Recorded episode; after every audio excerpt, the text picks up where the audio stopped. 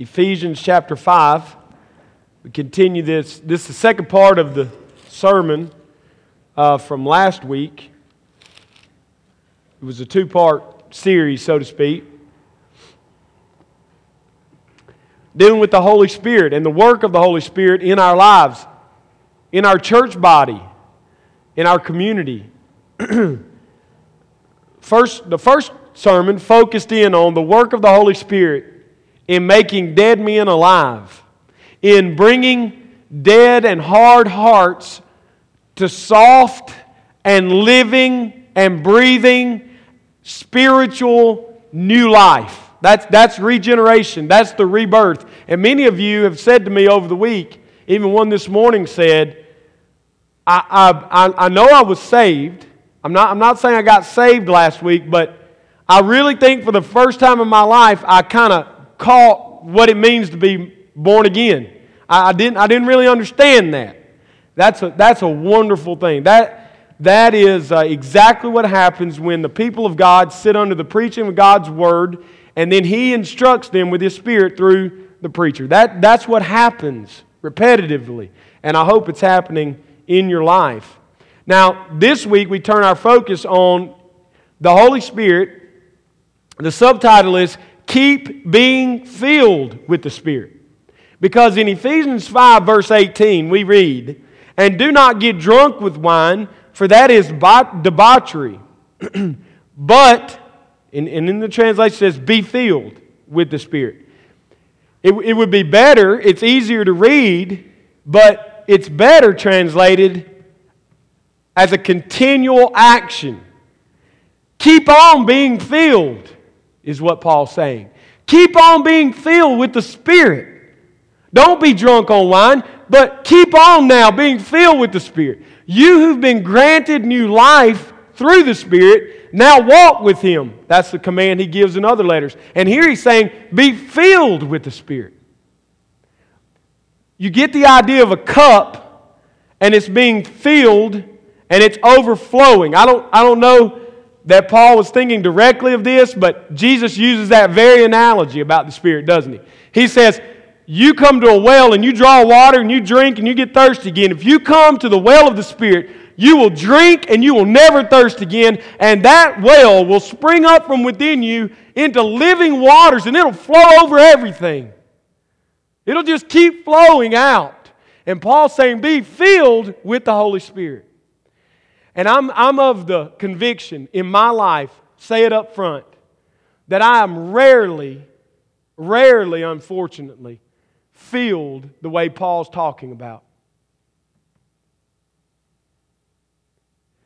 Because I'm a prideful person who believes in his heart that he can get it done by himself. And I'm a sinner I'm saved by grace, but I'm a sinner. And the reality is, when you're filled with the Spirit, you, you, you can't glory in your own flesh. And you can't get excited about what you're getting done.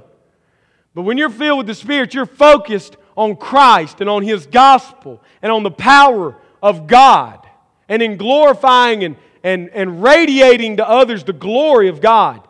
And that gets in the way of my sinful flesh. And so my sinful flesh doesn't really crave or want to be filled with the Spirit. My inner new man desires that, wants it.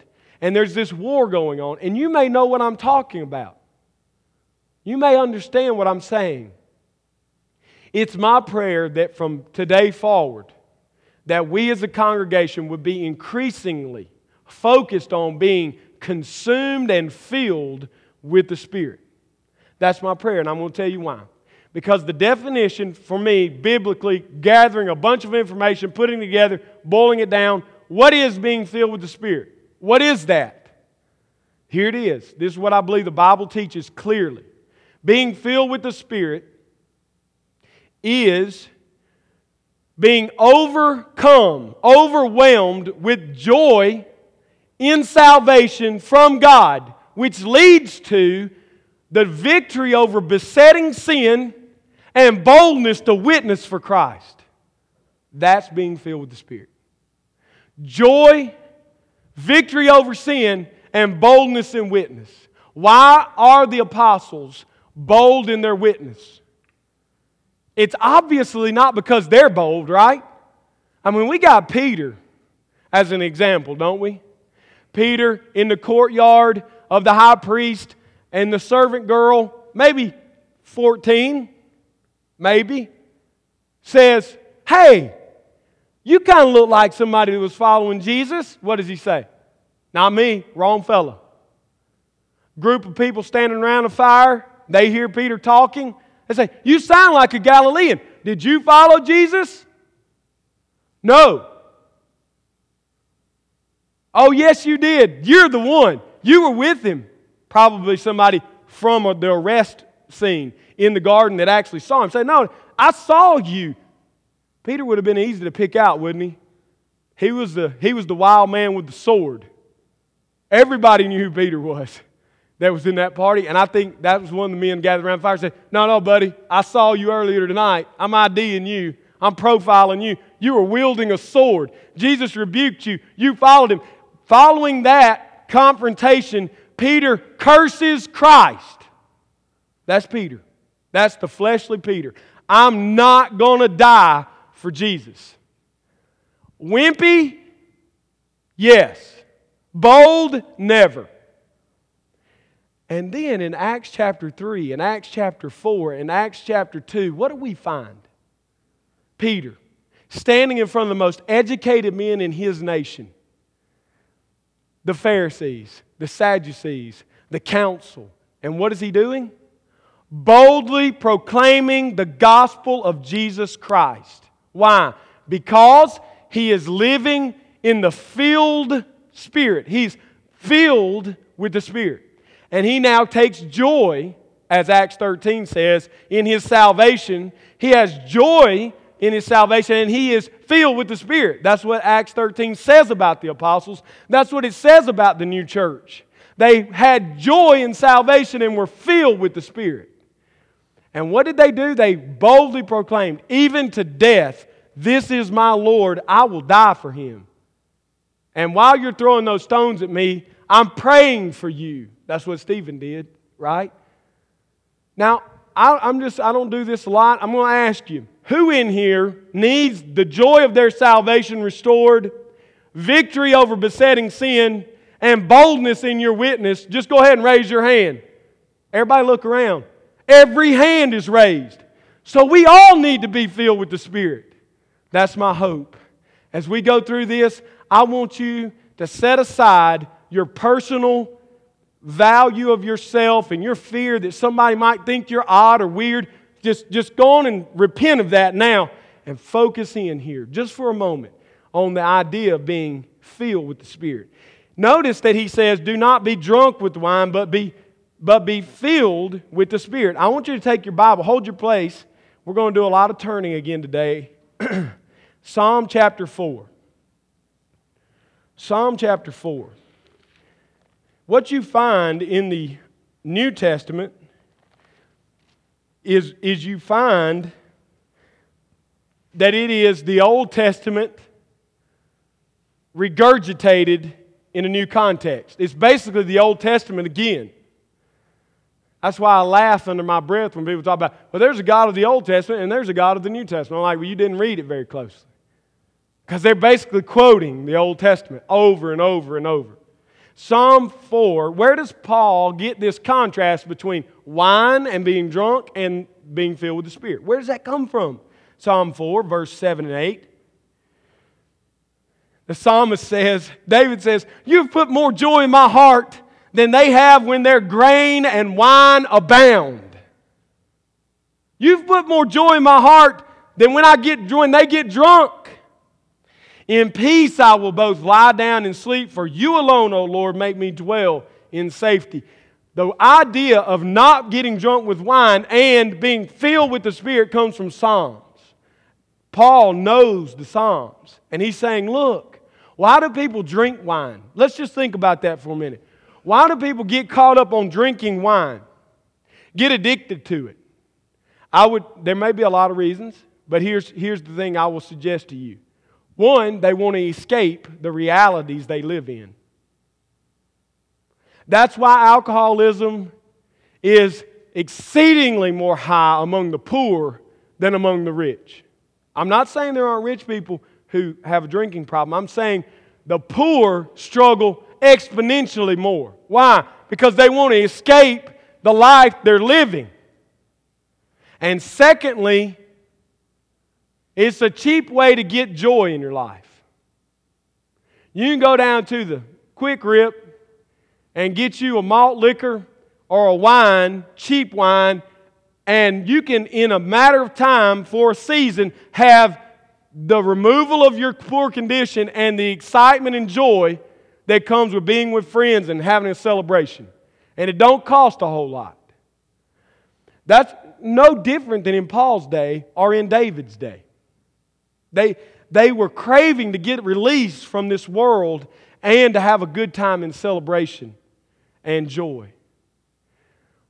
Now you see the contrast? Paul's saying, Look, you've been made alive by the Spirit of God, and the Spirit of God lives in you.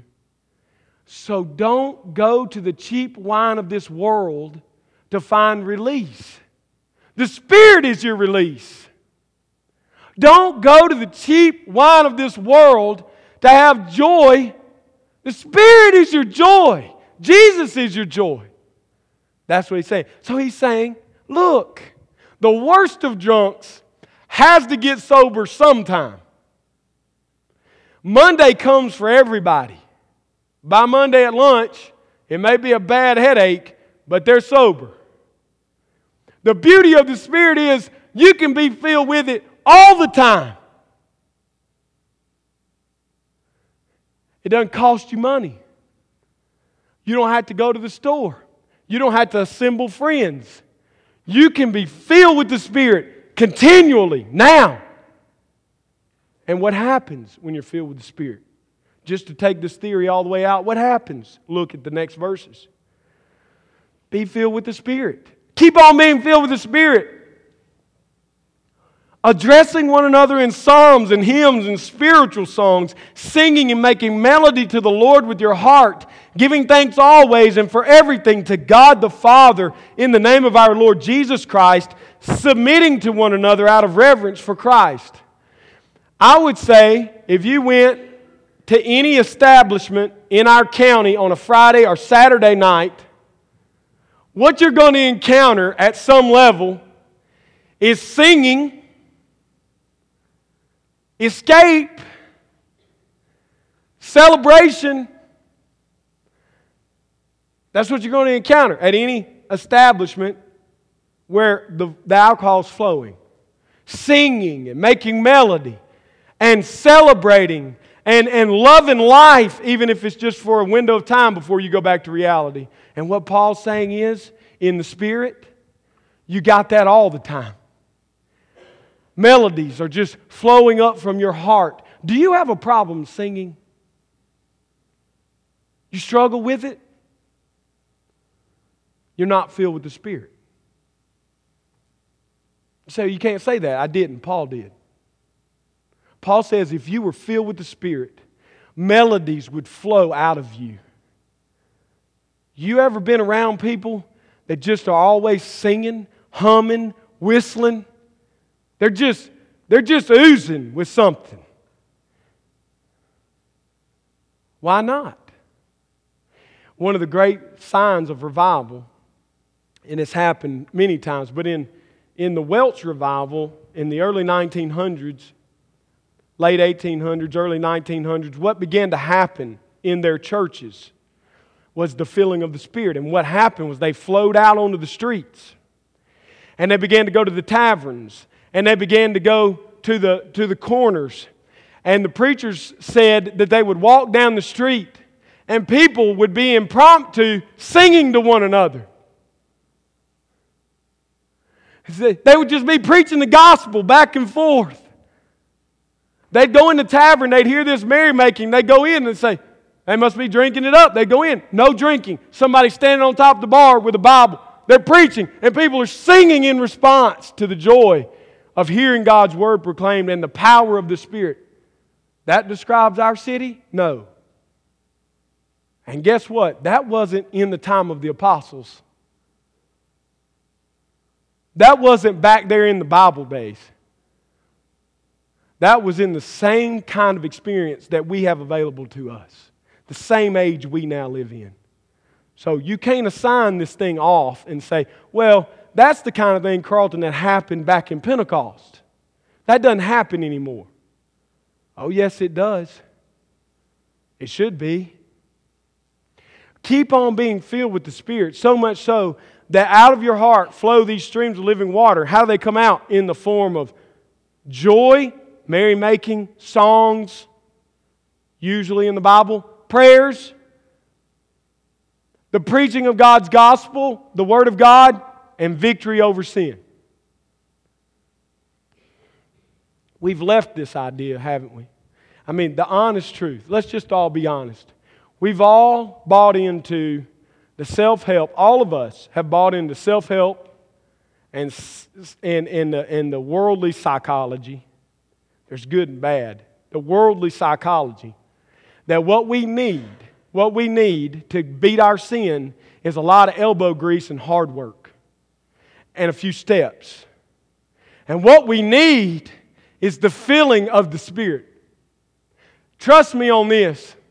If the drug addict ever got a piece, a glimpse of what it's like to have the Spirit of God, heroin and cocaine can't hold a candle to it. He'd say, I don't want that stuff. Now, it may struggle, he may continue to struggle at times, have to fight, but he said, I've got a high that's better than that high. The problem is the drug addict's never seen anybody with the Spirit, and he's never had the Spirit fill him. What he sees when he comes into these doors is what he doesn't want.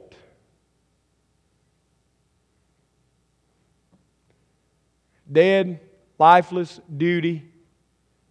He doesn't see joy. He doesn't see celebration. He doesn't see a life ignited with a passion. He goes to the world, he gets around his buddies, they get a high, and he sees passion. They'll do anything to get that high. He comes to a place like this and he says, These people are dead. They're muted. They have no desires. I don't want to live like that the rest of my life. Church, something's disconnect. You feel it? We've disconnected. We've got great mental assent and knowledge of a lot of good doctrine, right doctrine, biblical doctrine but we have quenched and put out the fire that kindles that into a blaze. We've quenched it. And it's happened in this room since I've been preaching. I've watched you. It happened to some of you in the song service. You wanted so bad, so bad to agree aloud with what was happening, and you just said, Not me.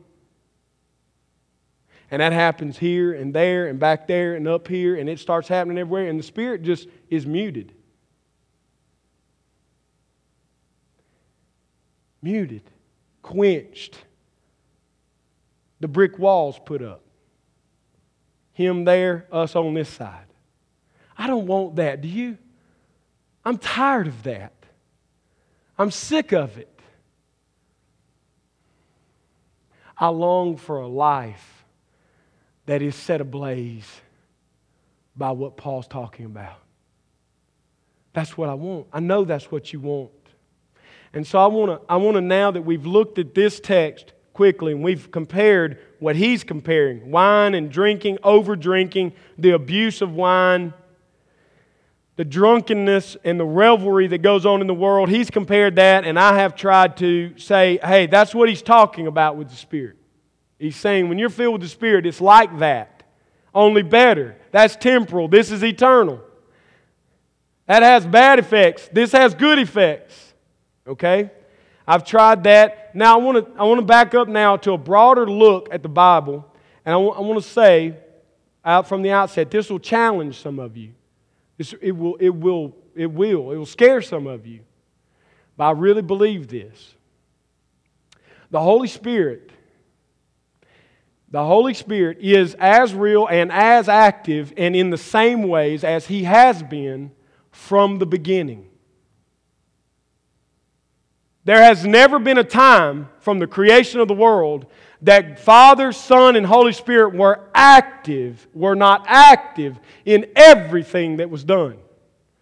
If we take the creation story, all three persons of the Trinity are there. In the beginning, God created the heavens and the earth. God, we take that by that, the Father.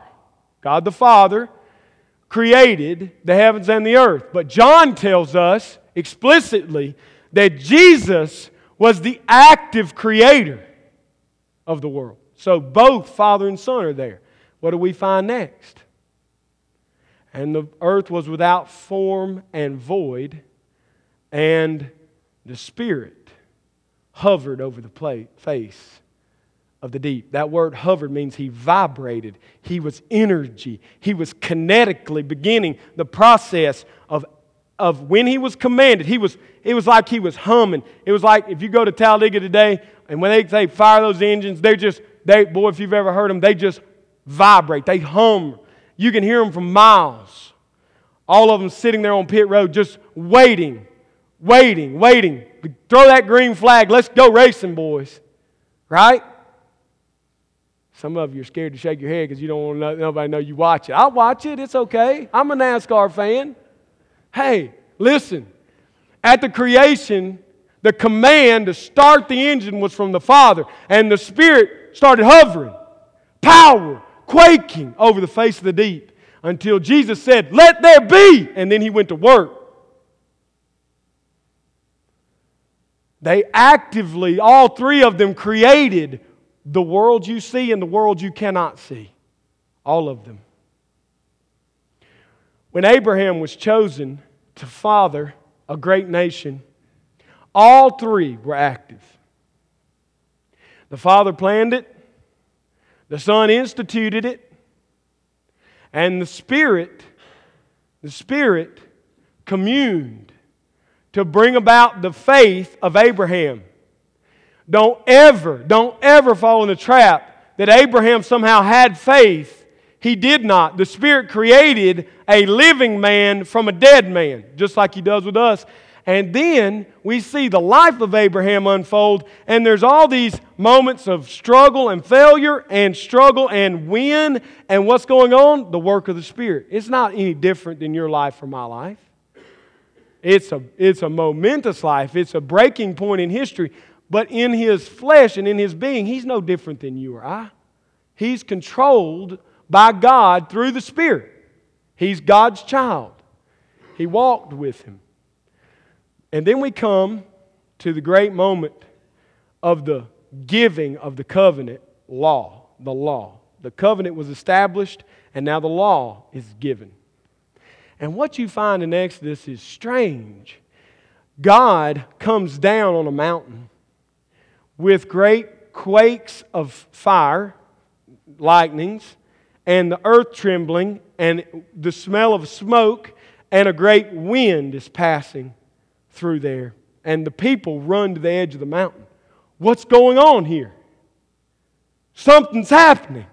And the assembly of Israel was at the foot of the mountain, and Moses was their representative, went ahead, and he comes down with the law. They received the grace of God that day, the law. It was the grace of God. Beautiful story. Inside the banks of Israel, from that time forward, the Holy Spirit is very active.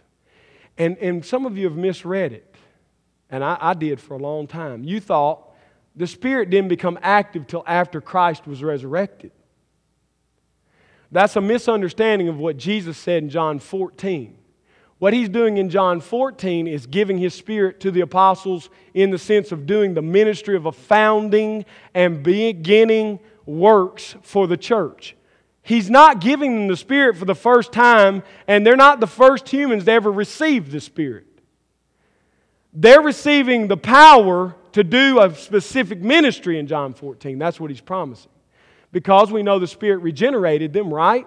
Or they could not have been saved. And the Spirit was active in their life prior to Jesus' statement in John 14. Prior to that. Okay? And so we have this Old Testament, Old Covenant, the banks of Israel. Inside the banks of Israel, the Spirit is active. We see it in David's life. Go read the Psalms. David, in Psalm, one of the most clear pictures of it is Psalm 51. Create in me a new heart, O Lord. And then he says, Do what? Take not your Holy Spirit from me. You've either got to believe he's talking about losing his salvation or something else. And I'm going with the something else based on the witness of Scripture. What he's talking about is the filling of the Spirit. He's talking about, God, don't withhold your very ready presence from me. The joy of my salvation, the victory over my sin, the boldness for me to proclaim your truth. Don't withhold that from me because of my sin. Please don't take that from me. He was filled with the Spirit. And so were the prophets. And so were the people in some ways, in many of them, inside of Israel mainly. And then we come to the New Testament. And in the life of Jesus, we find that he is filled with the Spirit. Luke, it's interesting, Luke records that mostly, and he shows us by the very beginning of his, of his writing in Luke. If you just go through this week and read Luke 1 through 4, you will be overwhelmed by how many times Luke says, and they were filled with the Spirit, and this person was filled with the Spirit, and Elizabeth was filled with the Spirit, and John the Baptist was filled with the Spirit, and Mary was filled with the Spirit. And then you come to Jesus being baptized. And what happens to him? The Spirit descends on him. And the Bible says he was filled with the Spirit. Wait, time out. Jesus didn't have the Spirit? He's God. Well, certainly he did. Well, what's it happening? He's being filled for power in ministry. Everything Jesus did in his earthly ministry, he did through and by the power of the Holy Spirit. Not by his power as the second person of the Trinity, not by the first person of the Trinity, power, but by the Holy Spirit. He's filled at his baptism for ministry, for joy, for living, for victory. His victory is different, remember? He didn't have sin, but he had victory over sin, and it came through the Spirit. Jesus is said to have given his soul, to have, to have given his life in the power of the Spirit as an offering for you and me. How did he defeat sin and death? Through the Spirit. Through his death, which was an offering through the Spirit to God the Father, which was pleasing in his sight. Everything Jesus did, he's filled with the Spirit. If you go after his baptism, he's led by the Spirit into the wilderness. And he defeats Satan in the wilderness. And then he comes out of the wilderness and goes to Nazareth. And it says he is filled with the Spirit and takes up Isaiah, the scroll of Isaiah, and tells them that they're seeing the fulfillment of that prophecy in their very hearing. Jesus was filled with the Spirit. Now, what happens at his death, resurrection, and ascension? Luke also records that for us. Now we look at Acts. Turn to Acts chapter 1, and let's look at this. Because you may say, Where in the world Okay, he showed us that the Spirit was active in the Old Covenant. He showed us the Spirit's active in Jesus' life, particularly for ministry, for victory. Where is he going with this? They seem disconnected. Ephesians 5:18 and all this other, and hopefully we're about to draw it together right here. The apostles standing with Jesus, he's resurrected, he's about to ascend back into heaven. He tells them in verse 4, Acts 1, verse 4, he says, while it says, while they were staying with them, and while staying with them, he ordered them, Jesus ordered them not to depart from Jerusalem, but to wait for the promise of the Father, John 14, and, and the promise the Father would send the Spirit, which he said, You heard from me. For John baptized with water, but you will be baptized with the Holy Spirit not many days from now. John the Baptist had coined the phrase of being baptized with the Spirit. You don't find it before John the Baptist. John the Baptist, in distinguishing what he was doing from what Jesus would do, he said, Listen, I baptize with water. Jesus will baptize you with the Spirit. And now Jesus picks that up and says, You'll be baptized. All right? So, what happens then?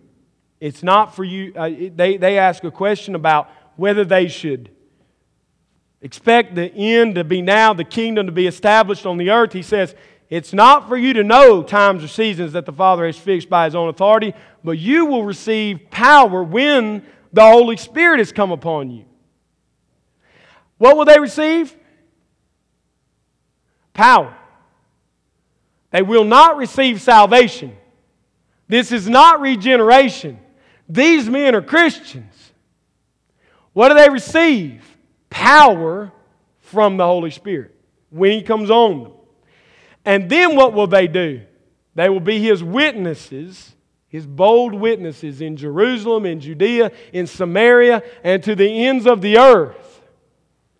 If you understand Acts 1 8, you understand the outline of everything in Acts.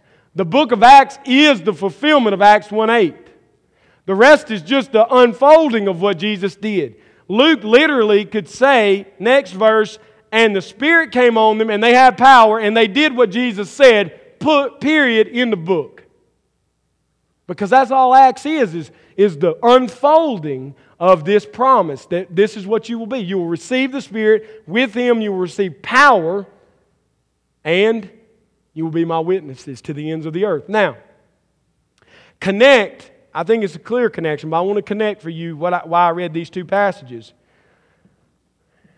You heard from me, verse 4 For John baptized with water, but you will be baptized with the Holy Spirit not many days from now. Down in the passage, you will receive power when the Holy Spirit has come upon you, and you will be my witnesses in Jerusalem, Judea, Samaria, and the ends of the earth. So, what we're looking for is the baptism of the Spirit. That's what we're looking for. And it is defined by Jesus as power from the Spirit to be his witness. And it happens. It, listen, it happens in Acts chapter 2. Not many days from when Jesus spoke this to them, the Spirit came in a powerful way. Look at Acts 2. When the day of Pentecost arrived, verse 1, they were all together in one place, and suddenly there came from heaven a sound like a mighty rushing wind. Whoop! Old covenant, base of Sinai. What did the people hear? A sound of a mighty rushing wind. And they ran to the foot of Sinai, and God was there. The people heard the same sound. The Spirit was doing then what He's doing now. Same thing. No different. And so he says, it came down and it filled the entire house where they were sitting, and divided tongues appeared to them and rested on each one of them, and they were all filled with the Holy Spirit. Important, important. When Luke talks about being baptized with the Spirit, what he is talking about is being filled with the Spirit. That's what he's talking about. So, how can you say that? Because Jesus said, John baptized with water, and you will be baptized with the Spirit not many days from now. In Acts 2, the Bible says, Luke says, they were filled with the Spirit. Same event. Baptism is, baptism of the Spirit is the first occurrence of the filling of the Spirit. The first occurrence, the beginning of the filling of the Spirit. And we're going to see that as a pattern as we hurriedly, I know, hurriedly, run through this to, to kind of grasp something here. And they were filled with the Spirit and began to speak in other tongues as the Spirit gave them utterance. Now, listen to what happens.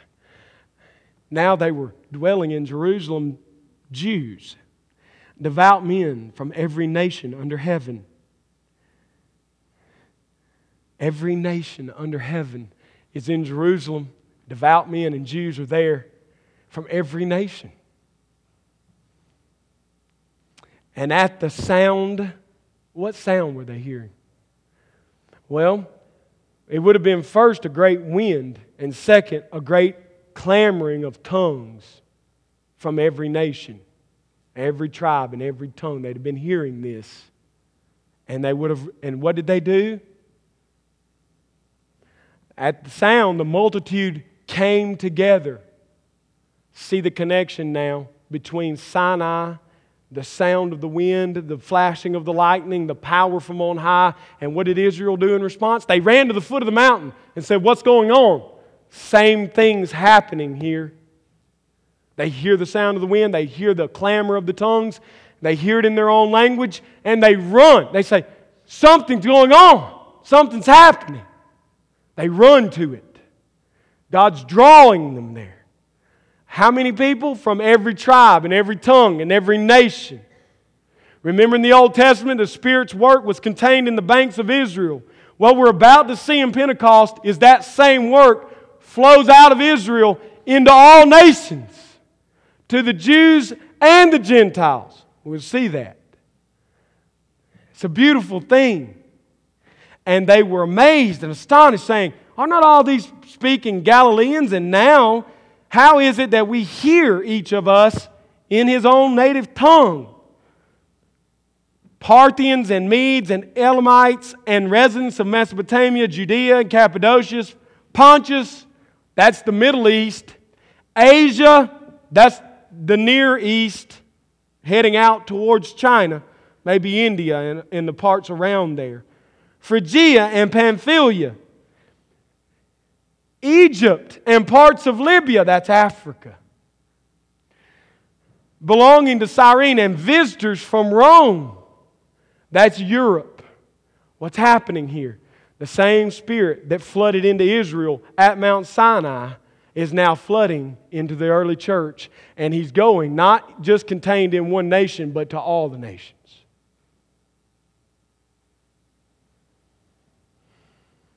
The powers of the Spirit is flowing now, and He's going to all the nations. They were all amazed at it. Some believed or they, they were perplexed by it. They asked questions. They wanted to know more. Others began to mock it and say, These people are what? Drunk.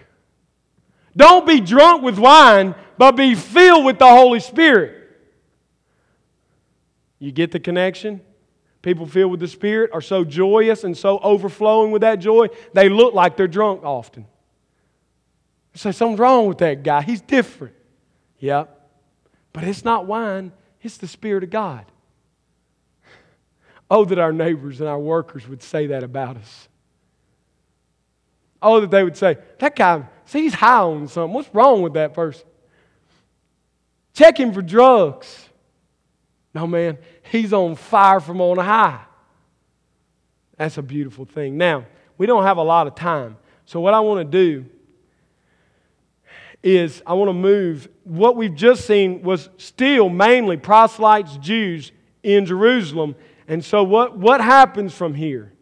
Well, we have subsequent fillings, and it happens that it's in these bands that Jesus identified Jerusalem, Judea, Samaria, and the ends of the earth.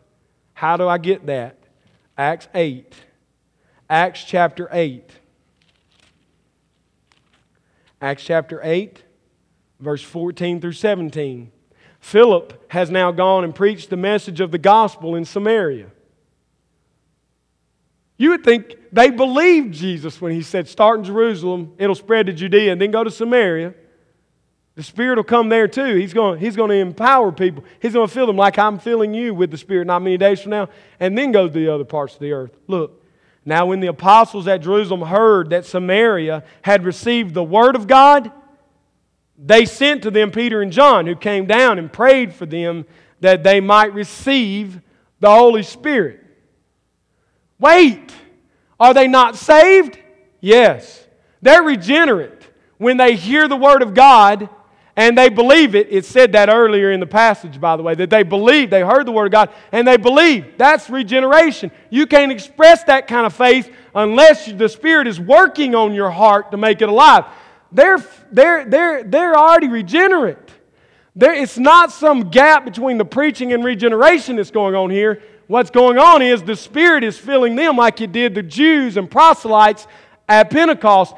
Jesus is fulfilling his word from Jerusalem, Judea, and then Samaria. Look what it does.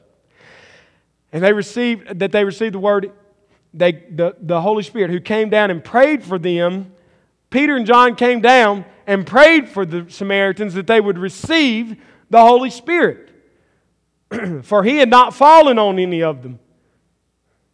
Jesus hadn't poured them out on the Samaritans yet. That's what comes from the unlocking of the keys of the kingdom of the apostles. It can't happen until the apostles go stamp it.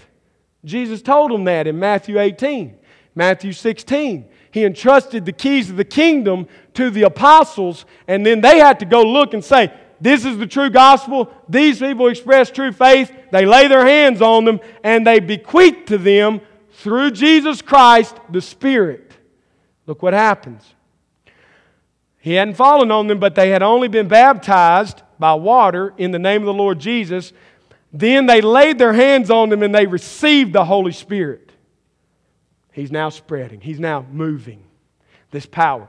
Acts 10. There we have Jerusalem and Judea covered. We've got Samaria. Where's the next band? The ends of the earth.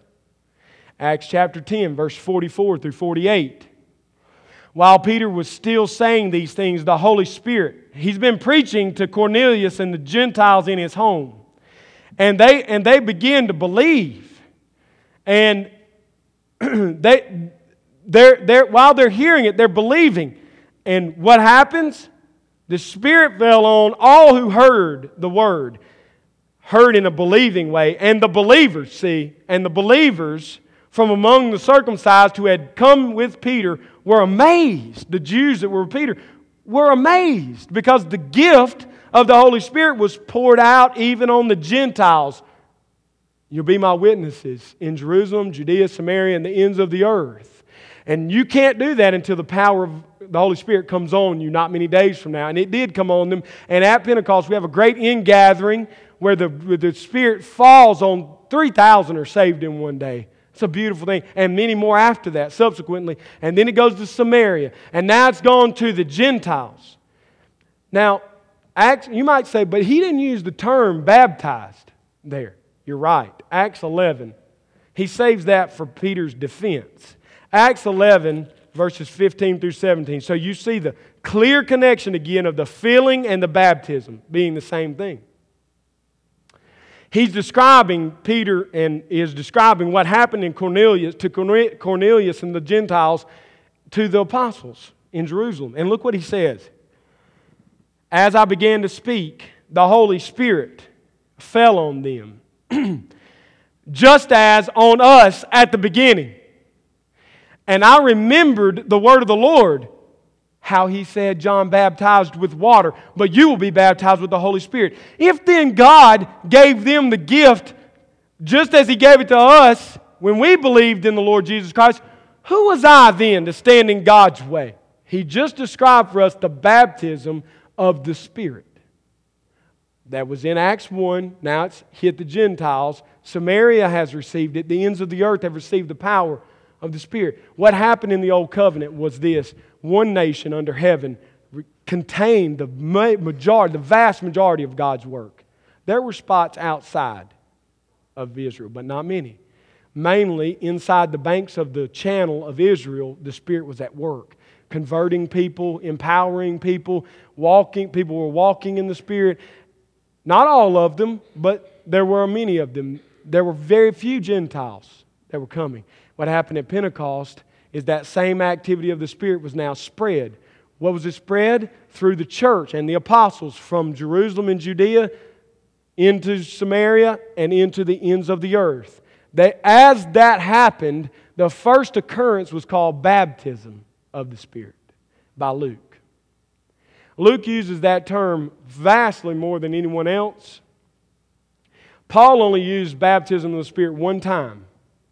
And in 1 Corinthians verse 12, verse 13, he says that if you've been baptized by the Holy Spirit into Christ, then you are Christ. You belong to Christ. So, Paul, the problem is a lot of people read that text and say that's what was happening in all this time in Acts. The problem is the context. That's always the problem. When we want to make a good point, but we get out of context. Paul and Luke don't use the term baptism of the Spirit the same way.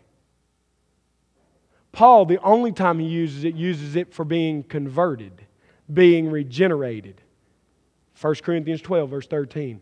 Luke rarely, maybe one time, all the other t- uses it that way. All the other times he uses it to talk about filling with the Spirit. So what's going on in Ephesians 5:18 is what was going on at Pentecost, in Samaria, and in Cornelius' home. What Paul's encouraging us to do is to be filled with the Spirit, like they were filled with the Spirit. Now, to close, someone will ask So, if I haven't spoken in tongues, then I'm not filled with the Spirit? That's the wrong question. It's the wrong question. Baptism of the Spirit is not equated with speaking in tongues. As a matter of fact, speaking in tongues is a gift that only some have, not all. Not all. And we are not to be praying, asking God for that gift as if it is greater than all the other gifts.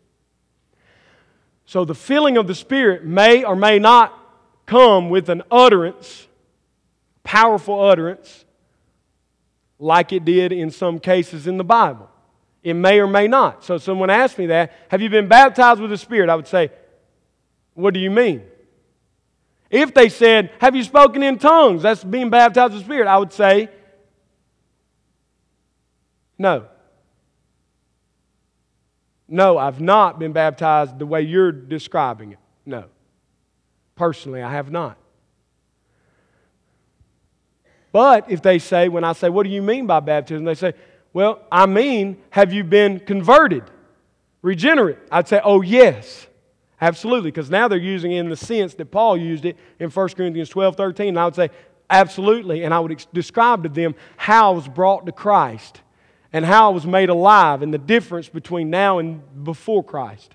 You see what happens when someone asks you, Have you been baptized by the Spirit? You've got to ask, What do you mean by that? As people believe, they mean different things. But then someone may say, What I mean is, are you, do you have the joy of your salvation? Have you experienced in such a, in such a, a overwhelming sense that God is with you and He is for you, that you overflow with joy into your giftedness and you begin to have victory over sin and you begin to proclaim the gospel boldly. I would say, yes, I've experienced that. Not every day, but yes, I have. Absolutely, I've been baptized by the Spirit, if that's what you mean. So, again, it's important that we clarify how can we be filled with the Spirit? We'll end with the practical. How? Because I know mo- most of you want to know that. Okay, you've said we're to be filled with the Spirit, and you've said what filling with the Spirit is. But, but how are we filled with the Spirit? Luke 11. in Luke 11, Luke records for us Jesus teaching his disciples to pray.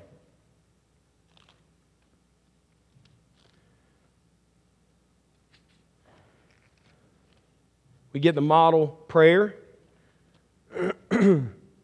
here, and then we have uh, Jesus going further. Verse 5. And he said to them, Which of you who has a friend will go to him at midnight and say to him, Friend, lend me three loaves, for a friend of mine has arrived on a journey, and I have nothing to set before him? And he will answer from within, Do not bother me, the door is now shut, and my children are with me in bed. I cannot get up and give you anything. I tell you, though he will not get up and give him anything because he is, the friend, is his friend, yet because of his impudence, his persistence, he will rise and give him whatever he needs.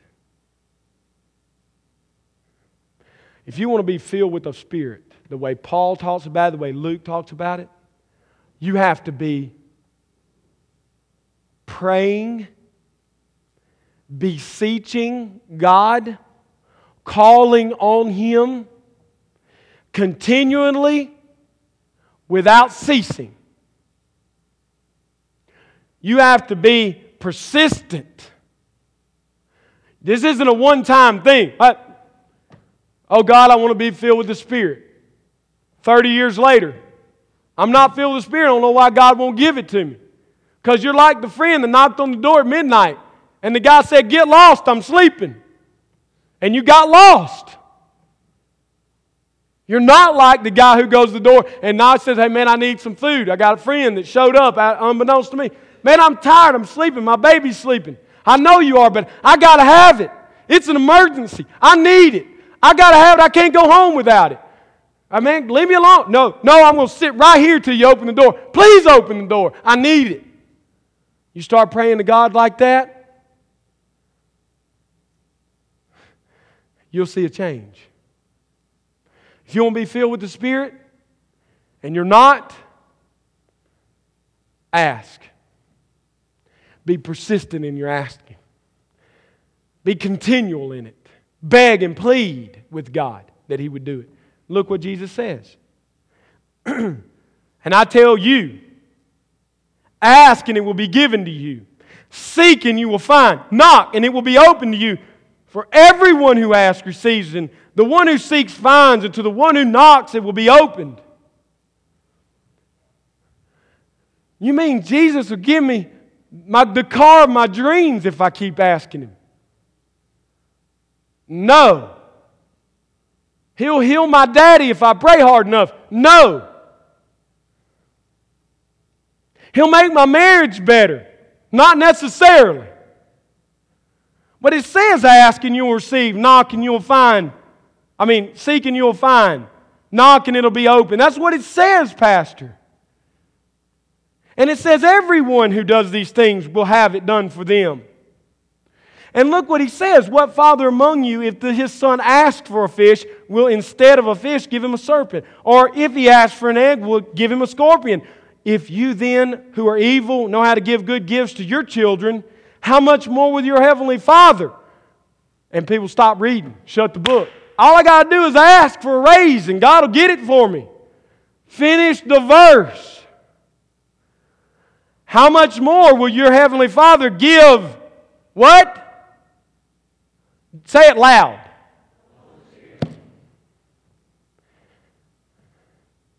You've been praying the wrong prayer all these years, and so have I. Like James, we asked amiss so we could spend it on our selfish desires. Oh God, do this for me. Oh God, do that for me. Oh God, fix this problem. Oh God, make me better at this. Oh God, give me this. Oh God, help me. No. Ask for the bread from heaven.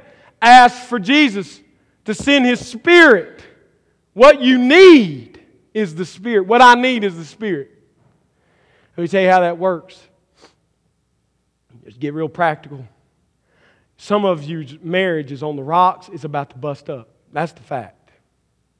Whether you've told anybody, you're sitting in here this morning, you're saying, just get to the marriage part because I'm about to lose my husband. Stop worrying about your husband. What? Stop trying to fix him and stop trying to fix yourself to make him happy. Stop praying that God would change him.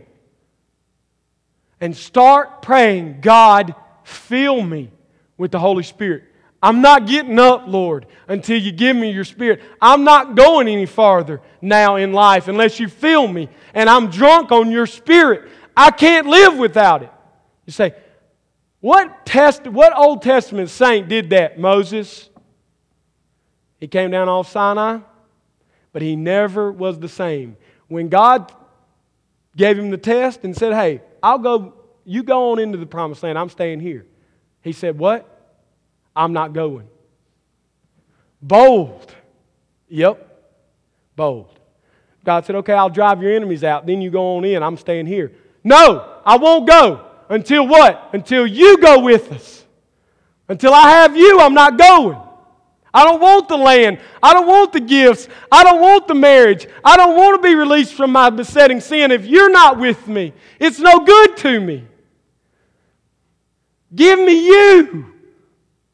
And God loves to give that to you Himself. And your marriage may improve, and you may be saved, and you can praise God that He gave you His Spirit so that you could persevere, and your wife could persevere, and your marriage would persevere. And it may bust up, and it may end in divorce, and now you have the Spirit of God living in you. And so, though you are crushed and limping like Jacob the rest of your life because you suffered through a terrible divorce, you have the Spirit of God. And you say, I wouldn't change it. I wouldn't have a perfect marriage and no Spirit. I got the Spirit. Some of you are suffering from addictions pornography, drugs, you name it. I'm not telling you not to go to counseling. I'm not telling you to reach out for help. But I'm telling you, you reach out for help without the Spirit and it will fail. You try to live by a program, you will fail. If the Spirit of God does not set you free and fill you to walk in Him and through Him, you can't do it. And everybody around you trying to get you to do it won't make you do it. What do you need to be praying for your drug addicted husband or wife? God, by your own mercy, give them your spirit. Fill them with your spirit today. You're sitting down in front of that computer screen and you're about to look at what you know you shouldn't look at. The only hope you've got against that, men, women, the only hope you've got is the power of the filling of the Spirit. That's the only hope you've got. Parental controls won't do it, accountability partners won't do it. The Spirit has to do it. And you're going to your friend and you're trying to help them in their sin problems, don't give them steps to take. Try this radical approach before we do anything else, talk about any plan or anything else, I want to pray. Will you pray with me? I want you to be filled with the Spirit. You need the Spirit. I need the Spirit. Let's beg God to give us His Spirit. Fill us. Keep on filling us, God, with your Spirit. He answers that prayer. How are you filled with the Spirit? One, you are persistent in praying for the Spirit. And two, you're energized by the gospel. You're, in other words, in the Word of God continually. Romans chapter 15, the close of Paul's great letter to the Roman church, church in Rome. May the God of hope fill you with all joy and peace in believing, believing what? The gospel. How do we believe the gospel? We have to know the word of God. So that by the power of the Holy Spirit you might abound in hope. You may abound in hope. You see it? The feeling of joy and peace comes from what? The Holy Spirit. Acting on what? The Word of God. You say, I, am not, I want what you're talking about, but I've never experienced it. How do I experience it? Pray without ceasing that God give you the Spirit and get in His Word and eat it like it is the bread of heaven and it is your only sustenance to give you life. You do that, I do that, and we do it from this day forward. This county, this church, this community, this county will never be the same again. Because God answers that prayer faithfully. And He will fill us with His Spirit for the power of ministry. And He will overcome our besetting sin because we have joy in our wonderful, magnificent Savior and the salvation He has granted, and we will then be bold in our witness. Those three characteristics always exist with the filling and the baptism of the Spirit. Other things may come or go, but those three are always there joy in salvation, overcoming besetting sin, and boldness in witness. Whatever else is manifested, I'm not speaking on it. I, I can't verify it by the outward things that are happening, but I can verify it when someone I see and hear the joy of the Lord in them and they're, they're confessing and repenting and overcoming sin and they're bold in their witness, I'd say that guy's filled with the Spirit right there. And spoke in tongues. I, that, that doesn't matter. Maybe later, but, but he's filled.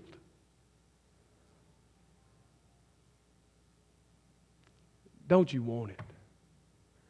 I mean, honestly, let's just cut to it. Whatever your theology is about the gifts, we can talk about that. It's important, but it's not this important. This is what matters. This is what, this is what impacts the life. This is what changes us, is to be with our God and our God to be with us in the Spirit. And the good thing is, He will be and He is. So let's call on Him persistently.